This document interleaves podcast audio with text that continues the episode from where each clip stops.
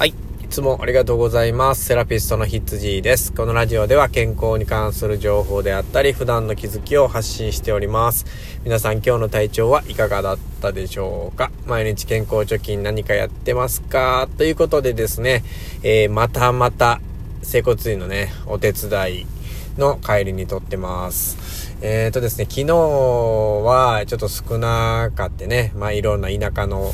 え、風評被害のお話をさせてもらったんですけれども、えー、今日はね、明日が祝日なんですよね。天皇誕生日かな。え2月になって明日休みなので、え今日はね、その加減もあって、昨日よりはちょっと多かったかなというふうに思いますけれども、え今日やっぱり一人のね、患者さんからね、まあ休んでることを聞かれてですね、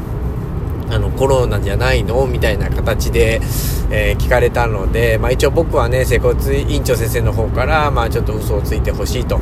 えー、まあ本人はコロナじゃないのでね、まあ奥さんの方がなってたので、まあ実際難しいところではあるんですけれども、やっぱり風評被害っていうのは強く出てしまうので、まああの嘘をね、えー、ついて一応その場はしのいだんですけれども、やっぱりと心苦しいというかね、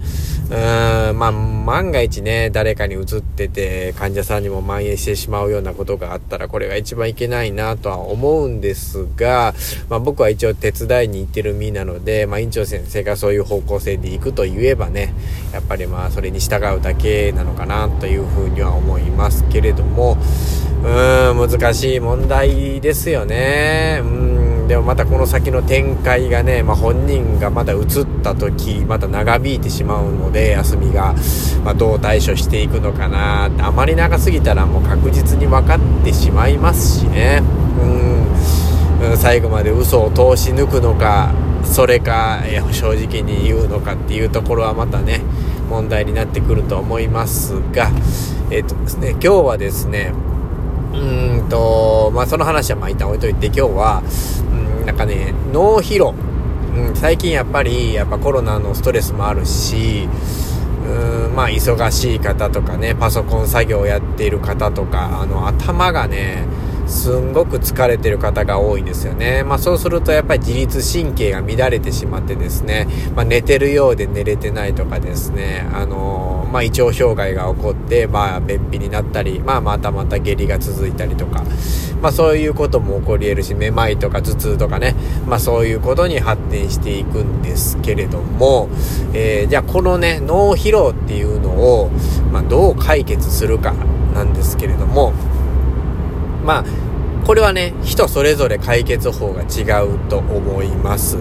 で、結局、その頭に抱えてる問題とか、仕事量とかを、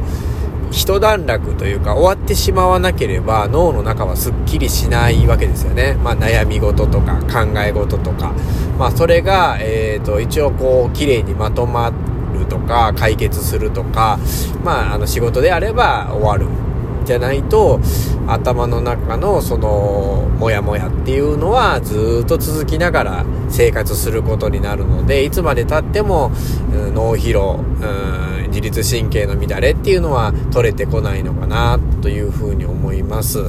で、まあよく言われるのがね、あの瞑想なんですけれどもね、まあ何も考えずに頭の中を空っぽにして、まあ1分ぐらいね、じーっと座って瞑想するっていうのが、うん、結構言われるんですけれども、まあ僕もね、そういうのを試したことがもちろんあるんですけど、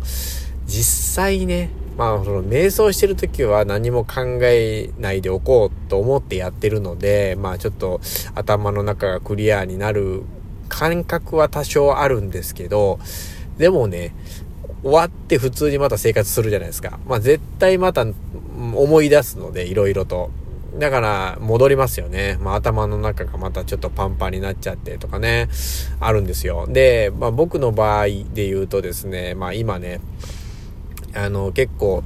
新しい患者さんもちょこちょこ入ってきているものもあるし、まあ、どうやって治療していこうっていう、まあ、これはいいんですけど、あと、まあ、書類関係の仕事、まあ、確定申告であったりとか、まあ、その、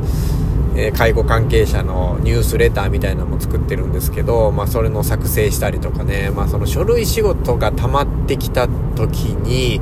えー、頭のキャパっていうのがですね、いっぱいになって、えー、まあ、自律神経が乱れるような状態になるんですよ。で、まあ今はその整骨院のお手伝いも行ってて、時間的にも厳しい状況にあるので、結構ね、まあ自分が気をつけてくださいって言ってる割にはパンパンになってきてるなっていう感じは今してますね。うん、寝てるのは寝てるんですけど、まああの、深く眠れてないのでね、なんか疲れが抜けないような感覚もあるし、まあね、目も疲れてるなっていう感覚もあるしね。だからね、やっぱりこの問題が一段落、あの、いろいろ頭で抱えてる、考えてる問題が、やっぱり解決しない限り、この症状っていうのは取れないんだろうなっていうのが、えー、すごく最近よく感じますね。だから、やっぱり、キャパが狭いんでしょうね、頭の中のね。